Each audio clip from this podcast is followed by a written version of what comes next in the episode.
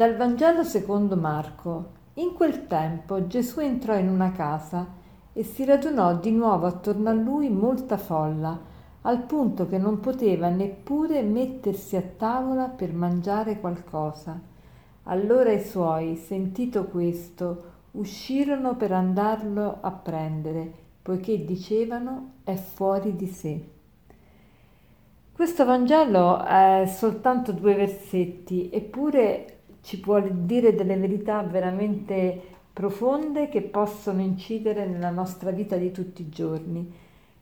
La prima verità è che Gesù, eh, la sua fama era grandissima e per cui la gente accorreva a lui e tanto che non poteva neppure mettersi a tavola per mangiare qualcosa. Quindi pensate quanta gente veramente si accalcava nella casa di Gesù. E inoltre l'altra verità grandissima è che i suoi eh, vogliono andarlo a prendere perché lo giudicano fuori di senno, pazzo. E a questo riguardo vorrei mm, soffermarmi su un particolare, cioè come noi nella nostra vita spesso giudichiamo male le cose. Perché? Perché facciamo giudizi avventati e affrettati in quanto consideriamo la realtà da un nostro punto di vista. È come, non so se voi conoscete il, um, il vaso di Rubin. Il vaso di Rubin che vi presento qui, eh, sicuramente lo conoscete, comunque eh, ve lo mando anche insieme alla meditazione. Il vaso di Rubin è un, um, un insieme, un, due, sono due figure che possono essere viste in modi diversi, ossia eh, se voi prendete come sfondo il bianco vedrete un calice, se voi prendete come sfondo il nero vedrete due volti.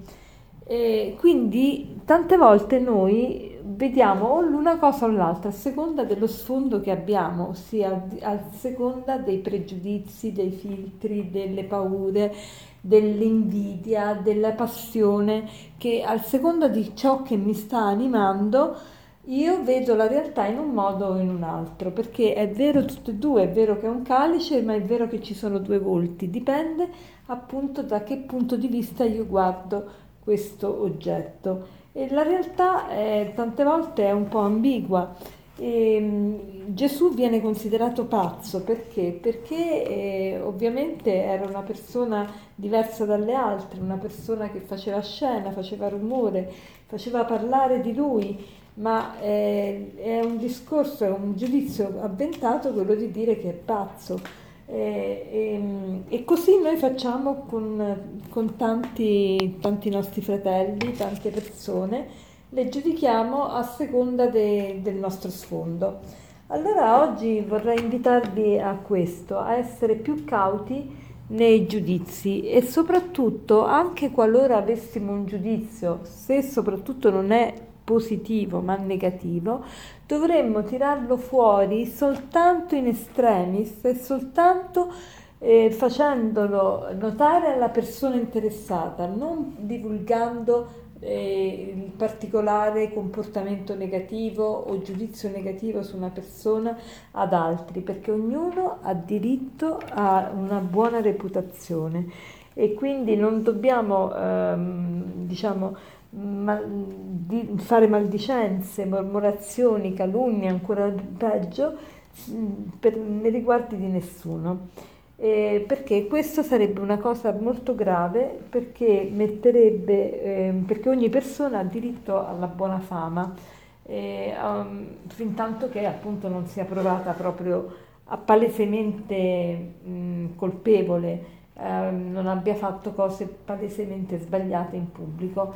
E, ehm, quindi oggi vorrei invitarvi a, a vedere come, come, diamo noi giudizi sulle cose, sulle persone. Eh, noto che i miei giudizi molto spesso sono affrettati, molto spesso vedono soltanto un lato della realtà, molto spesso sono il frutto di qualche passione, di qualche pregiudizio, di qualche preconcetto, di invidia e se noto questo dovrei assolutamente evitare di pronunciare quei giudizi, ma dovrei tenermeli per me e nemmeno pensarci ma, ma offrire sempre il beneficio del dubbio. Quando vedo che sto per giudicare qualcosa negativamente, devo assolutamente pensare che eh, se non sono proprio eh, diciamo convinta perché è palese la situazione, devo offrire appunto il beneficio del dubbio e quindi pensare positivamente.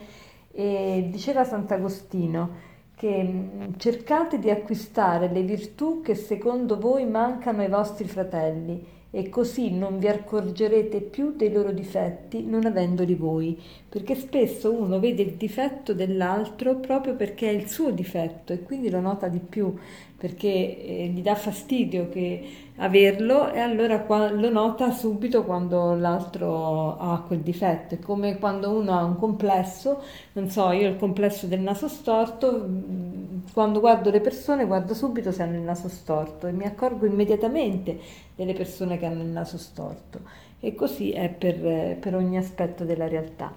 E per imparare a, diciamo, a non giudicare, a non emettere giudizi affrettati, un buon sistema è quello di contare fino a 10 prima di emettere ogni una parola e poi di coltivare eh, soprattutto la presenza del Signore, eh, di coltivare questa, eh, questa, presenza di Dio nel senso di eh, avere presente Gesù vicino a noi e, e parlare e, e, chiedere a Lui di insegnarci a dire quello che, che è giusto.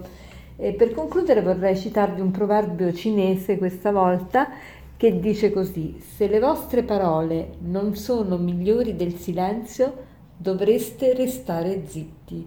Se le vostre parole non sono migliori del silenzio, dovreste restare zitti. Buona giornata.